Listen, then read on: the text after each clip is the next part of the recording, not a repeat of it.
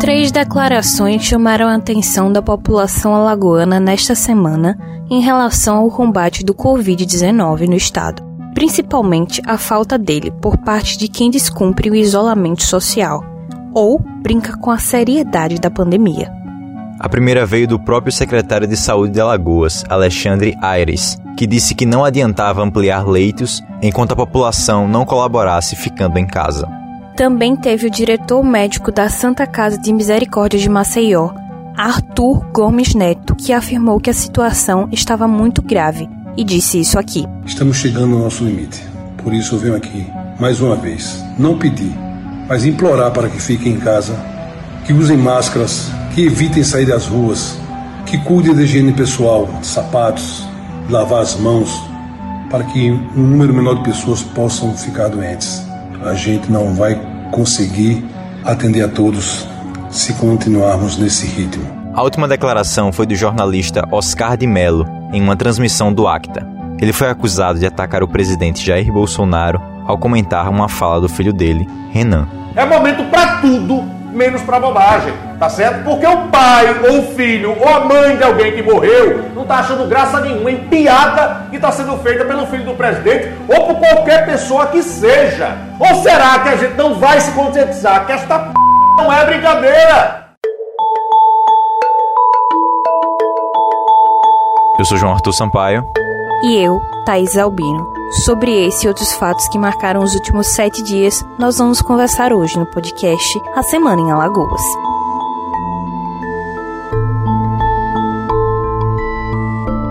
No começo da semana, o governo de Alagoas divulgou que o estado teve uma taxa de isolamento social de apenas 50%, com base no dia 20 ao dia 26 de abril. Enquanto isso, ao longo da semana, o número de casos confirmados do novo coronavírus quadruplicava. Em relação à rede pública, 38% dos leitos de UTI, intermediários e clínicos, exclusivos para o Covid-19, estavam ocupados. Até o fechamento desta edição, 53 das 130 unidades de terapia intensiva estavam preenchidas. Na rede privada, o diretor médico da Santa Casa de Maceió, Arthur Gomes Neto, que a gente falou no começo deste podcast, disse que teme que o hospital não tenha leitos suficientes para atender os próximos internamentos. Segundo a última atualização, há 77 pacientes internados no hospital em decorrência do novo coronavírus. Diante desse cenário, o corpo técnico da Secretaria de Estado da Saúde, a CESAL, projeta uma sobrecarga da rede hospitalar pública para a segunda quinzena de maio. De acordo com dados da Fundação Oswaldo Cruz, a Fiocruz, Alagoas está entre os estados com maior velocidade no aumento de casos de Covid-19. E, ao lado do Amazonas, Rondônia, Pará, Paraíba e Pernambuco têm essa evolução equivalente à registrada na Itália semanas atrás. Até o fechamento desta edição, há 1.226 casos confirmados, 53 mortes, 812 casos suspeitos e 239 pessoas recuperadas do Covid-19.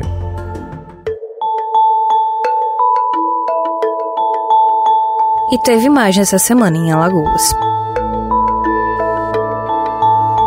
A Equatorial Energia Alagoas foi proibida de realizar protestos em cartório de dívidas de bares e restaurantes, assim como inscrições no SPC e Serasa. A decisão foi do juiz Gilvan de Santana Oliveira, da nona vara civil de Maceió, que concede tutela provisória de urgência, além de valer para os 60 dias após a proposição judicial e os 30 dias anteriores. Ou seja, os protestos e inscrições feitos nesse período devem ser retirados.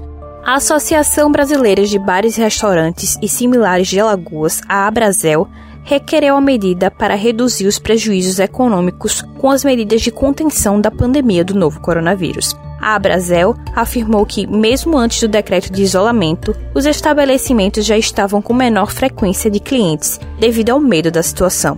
Caso a medida não seja cumprida, a Equatorial deverá pagar multa de 500 reais por cada dia de descumprimento, limitada a 50 mil. Nessa sexta-feira, dia 1, a empresa emitiu uma nota de esclarecimento, na qual informa que não foi notificada oficialmente da decisão e aguarda a notificação para se manifestar judicialmente. Na quinta e sexta-feira, Maceió e a região metropolitana foram atingidas por fortes chuvas que causaram deslizamentos, alagamentos e quedas de árvores. Os moradores de Rio Largo foram pegos de surpresa no fim da tarde do dia 30. Segundo a Defesa Civil da cidade, a Lagoa da Graça, próxima à Mata do Rolo, não suportou o volume de água e transbordou, causando alagamentos de ruas e casas. Maceió seria atingida logo em seguida, com uma chuva que durou cerca de 12 horas. Entre registros de pontos de ruas alagadas e quedas de árvores, o bairro do Jacintinho foi o local que mais sofreu, por conta de um deslizamento de barreira. No São Jorge, um deslizamento provocou a queda de um poste numa cratera na rua Princesa Diana. No último domingo, dia 26, nesse mesmo local, uma parte de uma casa desabou ao lado do buraco. A Defesa Civil de Maceió registrou 19 acionamentos, sendo 16 por deslizamento de barreiras, todos sem vítimas. Em caso de ocorrências, a população deve ligar para o número 199 da Defesa Civil, das 8 da manhã às 6 da tarde. Após este horário, o atendimento será realizado pelo Corpo de Bombeiros, por meio do telefone 193. Uma decisão da juíza titular da primeira vara do trabalho de Maceió, Adriana Oliveira, tornou sem efeito todas as demissões realizadas pela empresa Veleiro nos últimos 50 dias, que não estejam de acordo com as convenções coletivas firmadas em 31 de março e 2 de abril, além das que foram efetuadas com base na pandemia do Covid-19 e no ato do Poder Público Municipal. A empresa também foi proibida de demitir de imediato outros trabalhadores com observância ao artigo 486 da CLT. Segundo a decisão, a Veleiro deverá juntar ao processo a relação de todos os trabalhadores que foram demitidos nos últimos 50 dias.